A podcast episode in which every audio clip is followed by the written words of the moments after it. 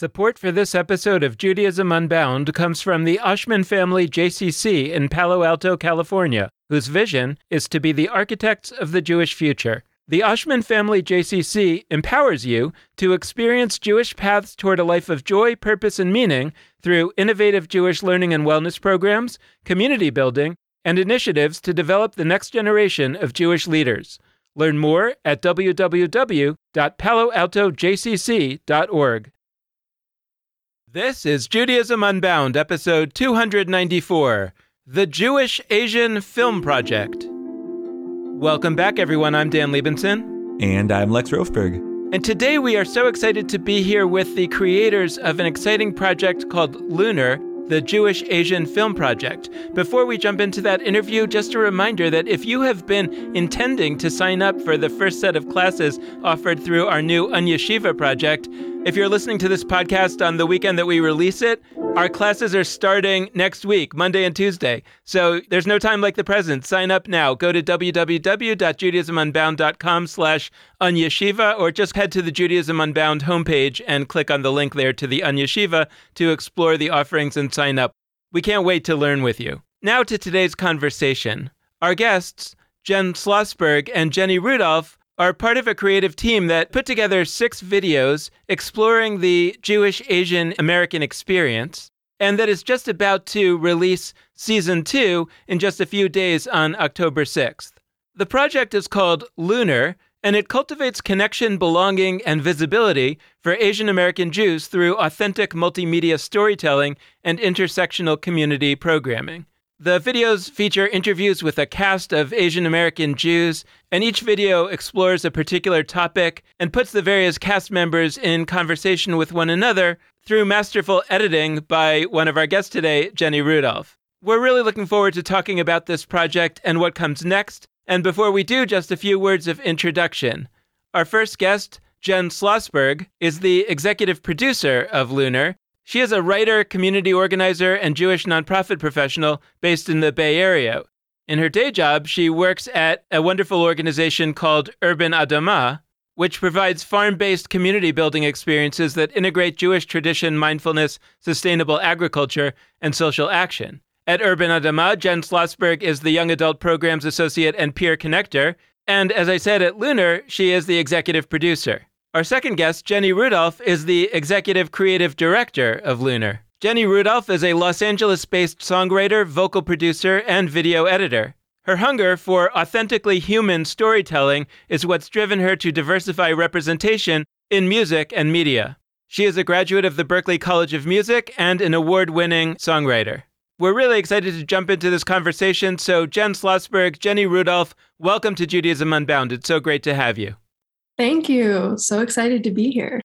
Well, we're really excited to have you. It's such an important project. So, to get started, can you just tell us a little bit about who Lunar is for? Like, when you're making this, are you making it primarily for Asian American Jews or for white Jews to understand Asian American Jews better? All of the above? And if it's all of the above, can you explain sort of what you hope it will be for those different audiences? Yeah, our philosophy has always been by us, for us first. So, first, we are for Asian American Jews. We are a space and community for Asian American Jews to feel seen and to find belonging and connection.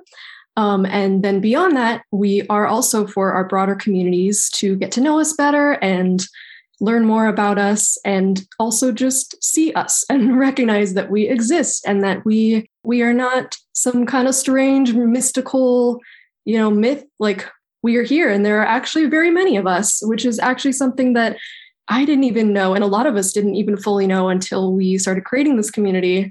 A lot of us felt these same feelings of like oh i think i'm the only one like not even bothering to try to seek out the community because we were all just assuming that it wasn't out there and that we were just so different that we're just the only one. Just everyone was like whoa there are so many more of us than we thought I've gone my whole life assuming I was the only one. And now that I see how many of us there are, I'm almost a little upset that like I didn't find this sooner and that I wasn't like trying to find this sooner.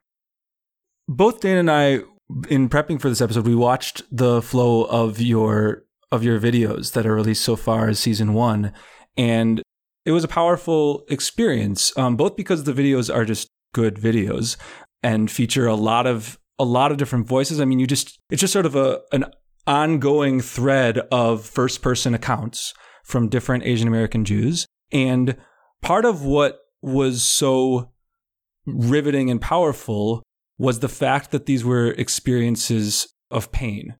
The sense I get is, and part of what I think Jenny was voicing just earlier, is that that's part of the origin story of why this organization exists. But I'd love to hear a little bit more about like, is that the call for why this project exists? Um, or are there other layers you'd add as well? It really, a lot of it happened organically. I was enmeshed in Jews of color community and mixed race community, both while I was attending UC Berkeley. And that's because growing up, I grew up in a very monoethnic environment that's not very like doesn't really have a language around diversity or accepting of differences and or tolerance. Because I actually grew up in China. And so I was one of, I think, two or three mixed race kids in my entire school and certainly in my class. Um, and all of that was met with a lot of curious questioning, a lot of intrusive encounters, a lot of fetishization, and just treatment of me that was like I'm an exotic species and not necessarily seeing me as a human. And so that's really what drove me to be really feeling isolated and depressed growing up. And those experiences led me to seek out mixed race and Jews of color community when I attended college. And having been a part of those communities, mixed race and Jews of color, for several years, I found a lot of belonging acceptance and got a lot of room to process my identity through that. But I was looking for something a little more specific. I found that it was really relatable and I felt very seen in both of those spaces, but also the people who are encompassed by those groups is like a large spectrum of racial identity and cultural identity.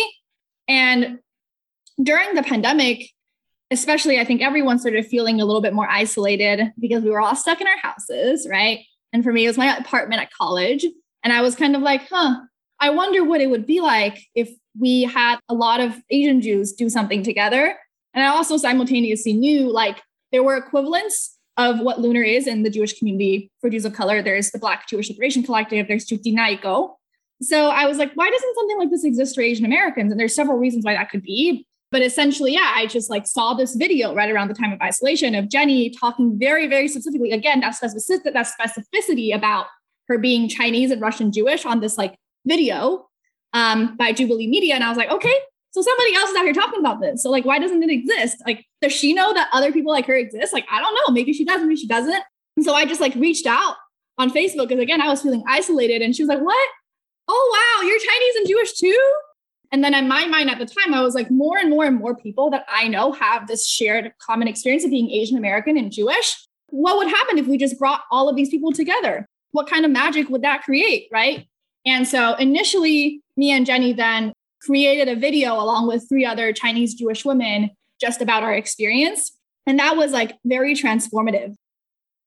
I describe Jen as being my mixed twin. And I talk about the experience of finding my mixed twin as something that was really magical and that I recommend for all mixed people to, to find someone who shares your exact mix. But, you know, from my perspective, like how was I to say no to, to someone reaching out to me wanting to talk about my very specific background? I definitely didn't know any other Asian American Jews in general outside of like me and my sisters.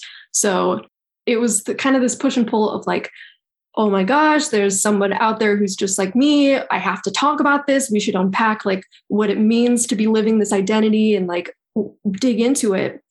But at the same time, I also felt a little hesitant because my whole life i went to a jewish preschool but beyond that my connection to jewish community has always felt very distant and not as accessible to me and same thing with asian american community i haven't really ever fit in there so anything relating to my identities racial or cultural has always come with this side of hesitancy it's always been like am i jewish enough to talk about this am i asian enough to talk about this will I be able to talk about things correctly? And I think that is something that has always followed me personally when the, with these things.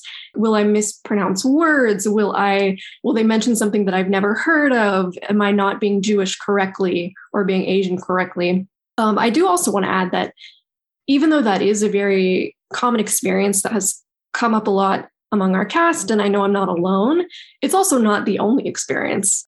Part of what's been so amazing for me is just meeting all these Asian American Jews and realizing one that i'm not alone and two that we are incredibly diverse even within this like seemingly very niche intersection and you know the amount of access that that they have to their cultures and how they connect to their cultures. It's just been such this broad range. And so seeing not only folks who also have felt disconnect like me but also folks that are super connected and super confident in their identities and have found ways to enmesh themselves in the community and connect in ways that are meaningful to them has shown me that like it's possible and that there's no one way to be jewish no one way to be asian. And just seeing that range has been really powerful for me and has totally been a catalyst for me to embrace my own identity and really make it my own. My version of Jewish maybe doesn't match another person's version of Jewish or the kind of Jewish that I see on TV or among my Ashkenazi Jewish friends. Me as an Asian Jew, it always felt like like a different kind of Jew, you know? And now through creating Lunar, I'm realizing that we get to define it for ourselves and that we we don't have to be the different one. So let's talk a little bit about the process of making these these films. Once you had this connection and these revelations, how did you go about finding the other people? And how did you what was the way that you conceptualized the the films? Because they're on these particular topics. Like how did you decide those topics? What was your approach pretty much at every single stage of this project from you know finding team members to finding cast members to engaging with the larger community it's all been virtual. It's been through you know through facebook through instagram through just online communities. And i think that's been really powerful because it's connected us with folks who are not geographically close to us but it's also connected me with folks that are that are geographically close to me that i just didn't realize were out there I think, you know, especially the timing of this, the fact that Lunar came to be during the pandemic and during also times of pain and trauma for both of our communities, it was something that we really needed. And it just makes me really grateful that the internet exists and that Zoom exists and that we were able to find others like us through mediums that have previously felt kind of isolating to me. Following up on that, the two of you could have connected and decided, hey, we want to we want to do something together. And it could have been any number of things, but the particular thing that it is is a film project. And I'm intrigued at that. And I'm curious like, you know, there are people who forge digital synagogues. There are people who write essays and compile them together. There are people like what was it about Podcasts. doing a podcast? Yeah, okay. Somebody. I've heard that there are people out there that do podcasts. Yeah. Um like film called to you and and I'm curious why and I'm curious like what it is about this particular medium that you felt could tell the story that you wanted to tell. And then the other thing I'd say is like as somebody who edits audio a lot, I was wildly impressed. There are ways in which all these interviews, which I, I don't know if people were in the same room, I don't know if people were in different rooms, but you patched it together afterward. Like there are ways in which all of it feels like people were almost finishing each other's sentences. Uh, it was really seamless and that's not easy. Like that takes a lot of time. And so the sense I get is that there was really I don't know, it felt really thoughtful to me and really like crafted. And so I'm curious what it was that called you to this medium film and within that what called you to like this first person conversation style when it could have been like a more classical like documentary with a narrator or something. So like I found Jenny on a video, on a video in which there were six mixed race Americans and they were standing on lines that ranged from strongly disagree to strongly agree. And they all just got to agree or disagree with statements and then stand on lines and explain in first person what their decision was and why. Naturally, because I found her on a video, I was like, video sounds like a great way to do this. It, it was a pretty organic medium that sort of instinctively occurred to me personally. After that, though, it did turn out to be a pretty perfect choice. Um, and the other thing that felt really powerful about the videos is like the faces. They are there is a collage of our cast, 23 Asian American Jews that I love. Like it is a very powerful picture. It's 23 Asian American Jews lined up in a collage on a still image. That is what I think is the most powerful thing for future generations, as well as who's currently watching to see is the faces. This is the face of Judaism, right? This is the face of our future as a community. And to me, you won't get that in an essay or podcast. That power, I don't think you'll get in any other format. And then in addition, I think something like a video series allows us to feature more people. And it was really important to me that this thing featured a lot of people because I don't think any one of us can tell the story of Asian American Jews because of the diversity in our community. And the fact that we were able to put folks in conversation in small groups and have that interaction, it was the start of building a community. For me, the impact is twofold. It's that you can see Asian American Jews and then that you can hear us. Just joining a Zoom room filled with dozens of other people who look very similar to you and could be like your long lost Asian Jewish family, like that's a very viscerally comforting feeling. And it's the kind of feeling that, like, I joined the Zoom and I'm like, oh my gosh. Immediately, I felt like I belonged. It was a feeling like, this is what I've been missing my whole life. This is how a lot of other people just can normally feel in a space where they can join a space and, and not immediately be the odd one out. Um, but then, of course, beyond that, hearing everyone's stories and being able to hear it in their own words. And that was something that was really important to us is that we wanted this to be totally unscripted I mean, we gave them like questions and we we gave them time to like really think on their questions and give proper answers, but everything that they said came from them. And one of like the major like tenets of of Lunar is authenticity. Sometimes I feel that as an Asian American Jew, I don't always feel free to speak honestly about things, or I feel that I'm not listened to, or I feel kind of invisible. So, in crafting this space where we are all very visible and you know encouraged to speak very honestly and openly and share often very like nuanced thoughts on things you are here to be authentic. You are here to be your true full self and no one will judge you for it. And we are all here to support each other. And that was really powerful for me. In terms of like the logistics of how we filmed we have 23 asian jewish cast members and we filmed in groups of, we filmed in five groups of four to five. Um, before filming, we had a big Zoom session where many of our cast members were able to meet each other for the first time and just feel that moment of connection and that moment of, oh my gosh, there are so many of us. And then we split off into the five groups. And within those groups of five, folks were able to really dive into the questions. And in response to what you said about the editing, thank you for noticing by the way like the the flow of it because that is something i'm really proud of and also something that i kind of got lucky with because in editing the videos together the cast members you know even though there was such a range of experiences they often did speak on very similar things and so i was able to kind of structure the videos with a flow that incorporates all of their stories bouncing off of each other and kind of weaves in this this like central arc of what does it mean to be Asian American Jewish while also showcasing their individual answers. And another part of my approach to editing this was I really wanted to edit with integrity, knowing that for many of us, we may come into a space, whether that be a Jewish space or an Asian American space or a white American space, any space really, Holding this complicated identity often means that we are tokenized, um, that our words are taken out of context to fit whatever narrative the platform wants. And being used to that, I really wanted to take care in making sure that everyone was properly represented and that what they were saying, even with my editing, you know, cutting out everyone's ums and likes, and as as a podcast, I'm sure you understand. Even with all of that, I really wanted to make sure that what they were saying came out in the same way that they intended it. So um, that was something else that we implemented at every step of the process. You know, before publishing the videos, we would send them to the whole cast for review, and they would correct us on anything. Being able to to kind of give that power to the cast felt powerful and felt empowering to me too, because many times that has been taken away from me.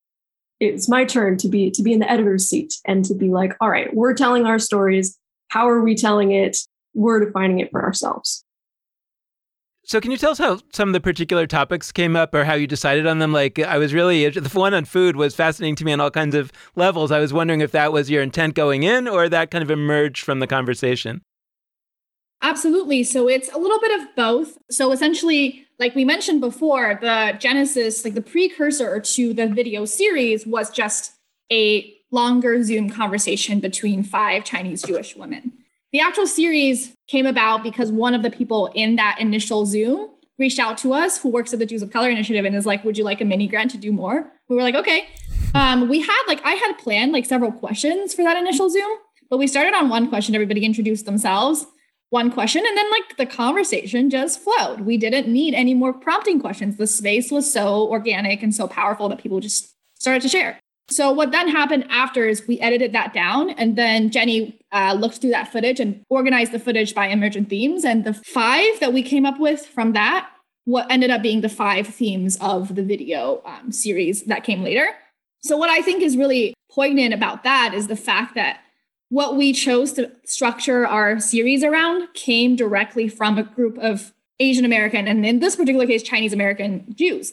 It wasn't just like me and Jenny kind of playing like a arbitrator role of deciding which topics are important to cover. It was like these are the topics that collectively became important in a conversation. For the Passover episode, we just had a lot of footage from Passover people talking about Passover foods. Because one of the questions we asked our participants when we filmed was, What is your dream Asian Jewish Passover Seder? And so that just kind of became a natural sixth episode to end on around the time that it was ending the series. So that's kind of a little bit about the themes. First of all, all six of the of the episodes I strongly encourage listeners to watch. One of them that spoke most deeply to me was titled Jewish Enough, Asian Enough. And first off, I loved that that was a parallel duality of two declarative sentences. Um, there are articles floating around out there with titles like, Am I Jewish Enough? And I liked that this was like, Jewish enough, Asian enough. We are indeed. And what struck me right at the beginning of that episode, and this was after I had seen some of the other episodes with the same cast members, at least one person, maybe a couple, but at least one person was like, I wasn't even sure if I was sort of allowed to be part of this series. Like when you reached out to me, I wasn't even sure I could do this because I felt like I wasn't truly Asian enough or like and and this was right after I had heard that same person give like the most powerful set of words in one of the previous episodes. And it really hit me that like, okay, we we got work to do on this. If people are not feeling fully empowered when they have such depth of what I would term Torah, depth of wisdom of teaching, if they still think that somehow they're like not really fully of a space, that's a real warning sign. So I'd love to hear more about that Jewish enough, Asian enough episode. First of all, thank you for your compliment on the title. We were back and forth a bit on figuring out how to title it. I think we did play with like as a question like am I Jewish enough or like feeling not Jewish enough, but we really did settle on that very declarative Jewish enough, Asian enough period. Almost like announced for my younger self like no, yeah, you are. You're enough. Mm-hmm. No question. Like it's it's in a video title now, so it's official. Um, that video was recently selected to screen at Mixed Asian Media Festival, and yeah, that episode is one of my favorites. It definitely speaks to my personal experience and the cast member that you're mentioning, Ali Pinhasi, I, I know exactly the quote you're talking about, where she mentions, like, I didn't even know if I was Asian enough to do this video. Um, there was another cast member too, Maya Katz Ali, who also mentioned that when she saw postings for Lunar, like on Facebook, she initially didn't, it didn't even dawn on her that she was an Asian American Jew and that she was, you know, thinking about, oh, who of my friends are Asian American Jews? Who can I send this to? And then eventually, like, oh, wait, I'm an Asian American Jew. um, hearing those things, I found a lot of humor in them because i I found them very relatable, but also this feeling of like, this is the reality of many of us in the community is like, this is so powerful finding this community for the first time and really being able to say, like, this is a space for me, I fully belong. And accepting that belonging, I think, is also a journey when you've been, you know, deprived of it for so long. I think like what you pointed out is really important is that a lot of folks were like, I'm not sure I count when given affirmation and belonging on a silver platter. People are like, what? Do I deserve this? And that's like imposter syndrome right there. It's like, am I enough to like do this? I grew up having my Jewish and Asian identity being very separate. This is speaking from a perspective of someone who's mixed race and has one parent of each background separately. Like my mom isn't is Asian but is not Jewish it was a lot of like, I see these things as two separate things that cannot come together. And in the Jewish community, I do think that has to do with Ashkenormativity and and just like the fact that what is a acceptable and traditional form of Jewish cultural celebration is Ashkenazi, even though there are like millions of Sephardi Mizrahi Jews who have many traditions to contribute. And so seeing like the fact that the two identities can merge and culturally can belong together, we represent an intersection, Asian American and Jewish. And it's not just like Asian Americans this, Jewish this, not building a bridge between two communities. It's literally amalgamation through us and our stories. And so that's like one piece that I think really is something that I struggle with, and a lot of other folks in our community struggle with, is just seeing that those identities can exist cohesively. I would also say, you know, at least from my perspective of being a mixed race, Asian American, Jewish woman, I constantly feel the need to like preface myself or, you know, soften what I'm saying or maybe not speak up. And I think another piece of that, in addition to, you know, the Ashkenormativity that Jen mentioned, is also that because my two communities are often stereotyped as like model minorities, in any space, I often feel the need to like check my privilege or to be like, eh, do I have the right to speak up in this space? Am I speaking over anyone? And that is something that I've kind of had to get over. Of course, it is important to be aware of my privilege, of course, but it is something that has prevented me from genuinely connecting with others who share my experiences. And I think that is a major thing that we've been trying to cultivate in the lunar community is like we are all here to listen to each other, to understand each other, and that our place on the spectrum of marginalization and privilege is very nuanced for all of us and can shift over time and is just complicated. And we come into the space just accepting that and not needing to, you know, apologize for ourselves. Can we talk a little bit about what's next? I know that you have a second season coming up, and first of all, I'm curious: is how is the second season different from the first season, or is it an extension of it? And and then I'm curious about where you see this going from here. And I guess I have that question on two levels. One is, do you in particular plan to do anything that's beyond making these films? But also, whether you are or not what do you think is needed? I mean, what do you think should be the next step that maybe somebody else should pick up on, on what you're doing to create? Like, what would what would really be a contribution in this space that would improve everything that you're talking about? Yeah, so season two is coming. October 6th is the first episode. Please watch on YouTube. Season two really is an extension of season one in some ways because it is the same set of folks having the same set of conversation, but it's it's also distinct in that I think in season one, we were really preparing the world to receive something like this.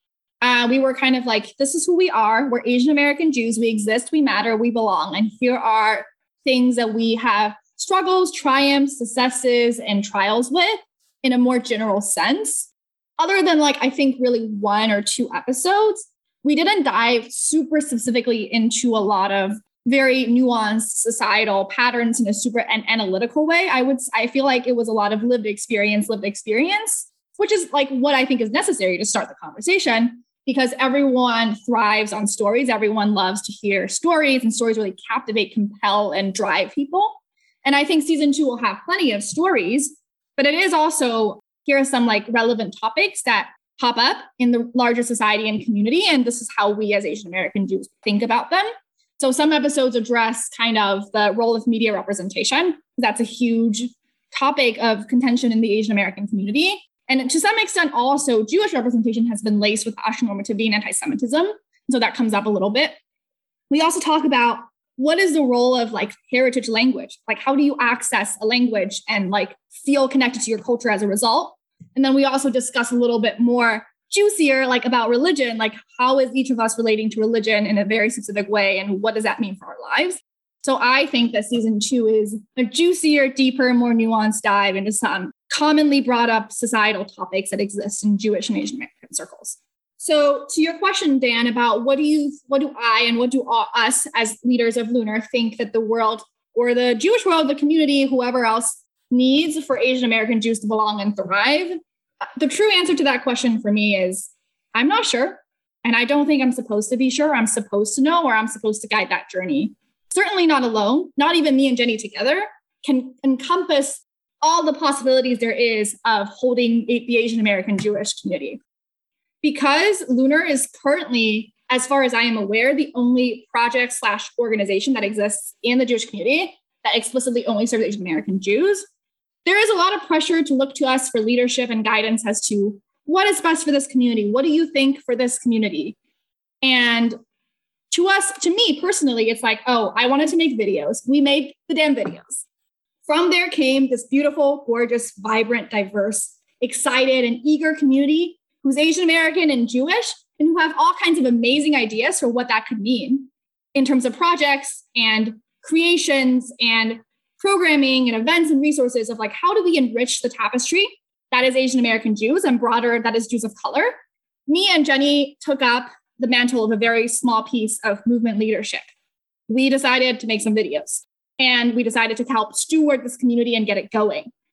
But honestly, I really want it to be a group effort. I want it to be different leaders who have different ideas and who want to emerge new things. It's not up to the two of us to decide what's needed or what's wanted for Asian American Jews. It's up to Asian American Jews as a collective to decide. And I'll also say the idea that there needs to be one or two charismatic leaders per community who is the voice of that community. One, that puts a lot of pressure on the leaders themselves. And two, that is a that kind of top down leadership. That's a tenet of capitalism right there we need collective community driven leadership. And that is what Lunar is all about community driven, community led. The natural and best path for Asian American Jews moving forward is for Asian American Jews, as many as possible, to have access to leadership opportunities, funding, and support and resources to create things of their own, just like me and Jenny did. We thought about something we wanted to make, wanted to see for the media, for the community, and we did it. And as many people can do that as they want. And it is not for me and Jenny to decide or envision what that looks like. It is for the whole group. So First off, that was really, really powerful. And on many fronts, that is an important thing for us to hear, for listeners to hear. So, like, let's soak that in for a second. I do have a question that is very different, but I want to note that first. So, my different question, and I've asked versions of this question many, many times.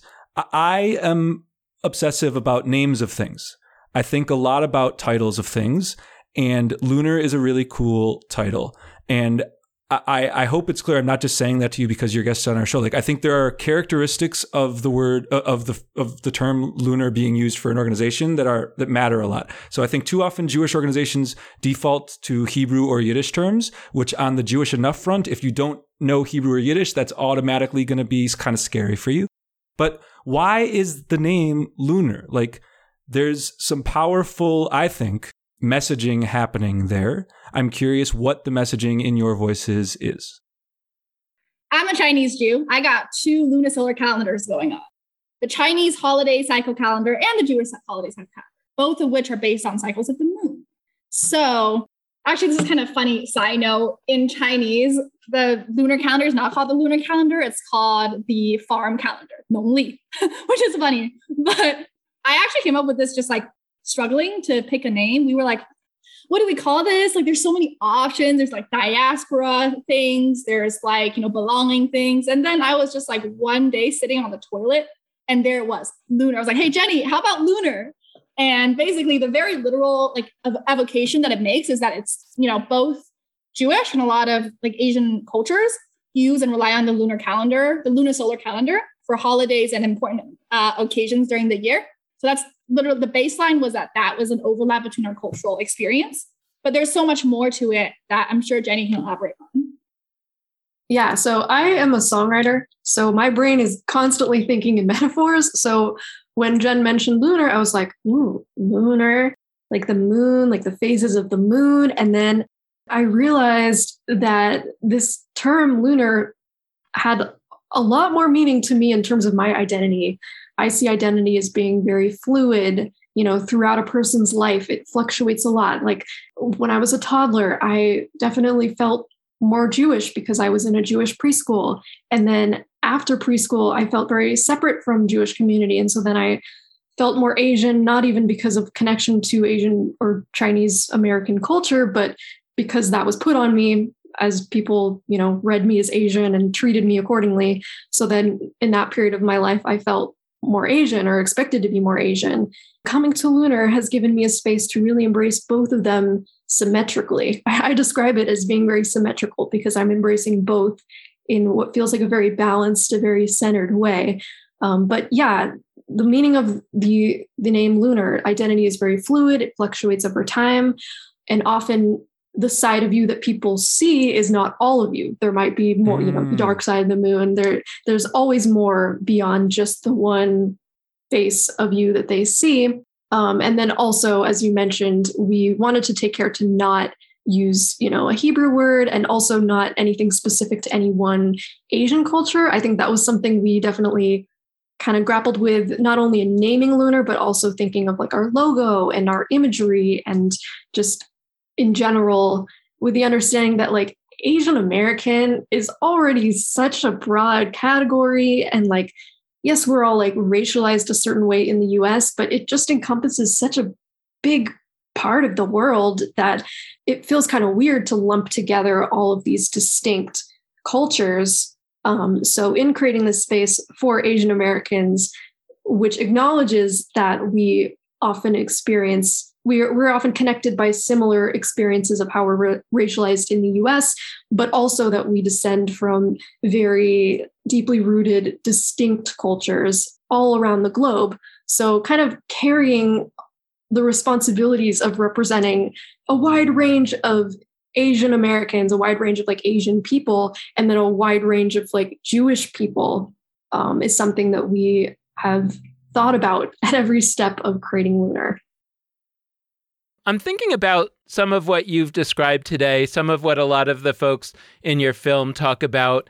And of course, you and they are putting it in terms of Asian American Jews because that's what this project is about but there are so many other kinds of Jews that I think you could just um, a different a different kind of alienated Jew, and they'll have a lot of the same senses of alienation and a lot of the same reasons. Like for example, Ashkenormativity. That's not something that only makes Asian American Jews feel uh, not included. It's there's so many other people. So I, I guess I'm wondering about and we've been talking about it a lot on this show. This year is the Shemitah year. It's this every seven years where we kind of can have it as like a Shabbat of years where we can reflect on the next seven years and kind of almost like fantasize about a better future. And I'm just wondering, like, when you think about a better future where Asian American Jews are not marginalized, but are in a more central space, are you thinking about by us for us spaces or are you thinking about a reimagined Judaism for for all Jews. And what would that reimagined Jewish community look like in which Asian American Jews wouldn't be and wouldn't feel marginalized, but would actually be central alongside all kinds of other formerly marginalized Jews? I would say that our our little by us for us space that's actually not as little as we originally anticipated it to be is probably where it starts, at least for us. Um, at, at every stage of the project, Lunar has grown far beyond what we could have imagined for it. So it's almost kind of hard to say. I think something that I really discovered through this project is, you know, being Asian American and being Jewish, both of my communities carry a lot of pain and a lot of trauma and guilt and a lot of really complicated feelings. Something I really learned being in the lunar community is that the experience of being an Asian American Jew is actually not one of just pain and trauma. Of course, it is important to talk about all the challenges and all the difficulties, but actually, being an Asian American Jew is joyful. It is fun. It's exciting. It's, you know, complicated, but complicated it can be fun. And being able to connect with others at that intersection and really unpack it has shown me that it's like, yes, there's a lot that I carry. There's a lot that I've you know a lot of like generational trauma that i've inherited there's a lot that i have to be aware of when i walk into any space um, and choosing when to reveal my identity or engage with my identity but like in a space where we are free to be ourselves and free to connect however we want having this identity is joyful and it's fun and i would really love for our broader communities to understand that like yes, the Jewish community, there's there's a lot of work to do, but also it's not all pain. And I have a couple of things to add around like by us for us versus not versus by us for us and or the larger community. There's a lot in that one question. And I've thought about this a lot, both because of my leadership in Lunar and because of my leadership in the broader Jewish community. Being a Jewish communal professional and educator, having worked with Jews of color led programs and being the Jew of color in that position of leading. Um, so I've thought a lot about the relationships between multiracial containers of Judaism, as well as specific containers that are relevant to people's individual identity. And also, I want to relate it back to the Jews of Color Initiative Count Me In study that um, you all had covered last episode. Um, on a micro level, it is up to each JOC, each Jew of color, to decide how do I want to participate Jewishly? Do I want to be in multiracial spaces that are likely predominantly white for the foreseeable future and you know deal with all the challenges and tribulations that come with that? Or do I just want to joyfully, joyfully exist in Jews of color led spaces and driven spaces? That is like a really individual thing that people work through over time and things like their attitudes and feelings might change. But I do want to point out that the Jews of Color Initiative study actually found, you know, a plurality of Jews of color have found belonging in spaces with white Jews and feel a deep connection to their Judaism and a deep investment in the Jewish community. And so there is a sizable pop, there is likely a sizable population of us that really want to be in multiracial, and I don't just mean people of color multiracial, I mean including white people community in the Jew, just like a general Jewish community. There's probably a sizable amount of us that want that. So it is on Jewish institutions to make it so that those environments are hospitable to us and is not our labor to do for free, especially not our labor to do for free. I also think for any group that dedicates themselves to Jews of color, um, this is my personal opinion, there needs to be some kind of articulation of how your relationship is to the larger community, just because like there are going to be people in your community who like want to participate in larger institutions. What are the access points? What are the pathways? And what are the ways in which you're keeping those things separate, but still giving opportunities for them to come together? I always think of it as an offering and an invitation and not a requirement. Like if someone comes to us for an Asian American Jewish space and that's all they want from us, great. But if we are, we know of and see availability of other spaces, such as Jews of color general spaces or larger multiracial Jewish community that are led by Asian American Jews, we're not going to refuse that or limit access to that because ultimately we're an entire Jewish community and we're all Jewish and we're all here to like be Jewish. So if let's say you're designing a program or creating a container that exists for Jews of color within the larger context of a white led institution, like a larger organization that's like been predominantly white for decades, and there's no articulated vision of how that fits into your larger anti-racist strategy or how the participants in the JOC program are going to interact with if they are white people in your organization. That's still not an equitable program. That's not a well thought out, well designed program because you're not taking into account that inevitably existing in this community, most of the people that they interact will be white. And like, obviously, for individual JOCs, like that relationship is decided for themselves.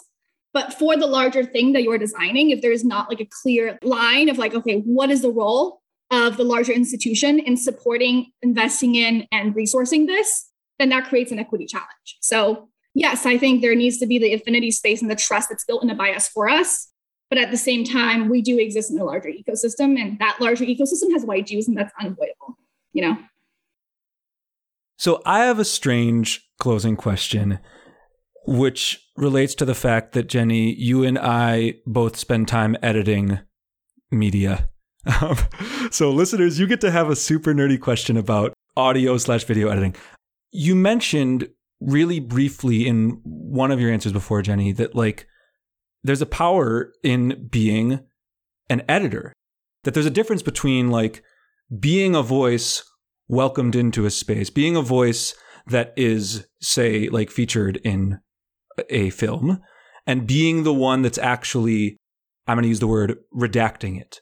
I'm using the word redacting on purpose because the word redact is often used in the context of the Torah where you talk about like there were these different sources in the Torah, and somebody afterwards sort of put them all together and, and chose the order and cut things out and put certain things in. And if you talk to scholars of the Bible, they often assert that that person who's doing that editing work actually has like as much control or more than the people who came up with the original stories given that that role of redactor in Jewish history with the Bible sort of hold this big weight, and also by the way in the Talmud, there's there's the the late person, the Stam, that people talk about, who is like the the redactor of the Talmud. What is it to have that role as a steward, as an editor, as a redactor of a piece of Jewish anything? I mean, in this case, it's a beautiful Asian American, Jewish American film series. But I'm curious, like Jenny, what can you teach me as somebody who does some of this editing also, but also anybody out there who's never thought about the the power of that work? It's extremely empowering, like truly. I, you know, I'm a creative person, so I, I do video editing, I, I write songs, I, I do music. I explore lots of different mediums, and specifically dealing with with this corner of my video editing work and dealing with something that's so personal as you know identity. Identity is so personal. And so when i you know took on this role i knew that it came with a lot of power. I mean my approach to editing this was i wanted to be overall very transparent. I want to make sure that people who are sharing their stories are sharing them and that they are you know edited and packaged in a way that is reflective of what they really mean and how they really want it to be you know shown. So i tried to be hands off in like censoring anyone and just really wanting to show the full spectrum of people's experiences um, rather than we didn't really have any specific like all right so we like this episode is all about belonging so so we only want to show the responses where people share painful experiences. Like we we really tried to make space for full range of experiences. And something that i noticed while editing you know a lot of our cast are are women and for me as a woman and especially like as an asian woman i constantly notice myself prefacing what i say and just littering my words with qualifiers it's the kind of thing like like um and like and then when people say, I feel like, I think, like maybe I'm wrong, but inserting this phrase at the beginning of your sentence that kind of just weakens or softens the rest of what you say. And so a lot of what my role became in editing, in just chopping up people's sentences, it became is this qualifier actually important to what they're saying? Or would it be more meaningful and more of what they really intend to say if I just take it out? And what I noticed is that like 95% of the time, I would take the qualifier out and the sentence would immediately like triple in weight and in meaning and in the emotional impact of listening to it. Occasionally, there would be some qualifiers where I'd be like, okay, actually, I think this qualifier does change the meaning of the sentence. So I'm going to keep it in. I think it captures the nuance of what they're saying. But most of the time, the sentences made more sense and really were truer to what they were trying to say when I just took the qualifiers out. And I think I've learned a lot about myself in taking on that power of making those choices, being more more assertive and stronger with my words and more confident in myself. And I'm really honored and grateful to have have taken on the power of choosing how these stories are presented and trying to do that in a very transparent way and with integrity, speaking to the, the lunar values of authenticity. And I, am glad that you posed that nerdy question to me because it it checked all the boxes of speaking to my the nerdier side of what I do. And also I've definitely thought about this a lot as I've worked on it. Mm-hmm. Like, what does it mean that I'm the editor of this? What does it mean that I'm taking out everybody's qualifiers? Like, thank you for asking me that. Thank you to both of you for an absolutely wonderful conversation. To everyone out there listening, please always do this, but like go to the show notes for this episode, judaismunbound.com, because we're going to have a whole bunch of links so that you can watch season one, which is already out, and so that you can stay tuned for season two, which is coming out super soon. So thank you both so much for joining us. This has been fantastic. Thank you. Thank you.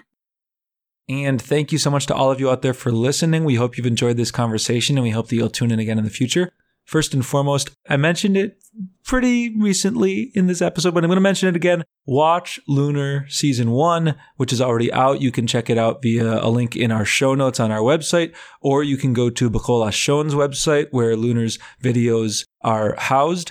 And uh, also, really, really importantly, check out season two. It's coming out on October 6th. So if you're listening to this before that date, you should stay tuned. And if you're listening after, you can find it online. So definitely go and watch season two. And if there's future seasons, watch those too.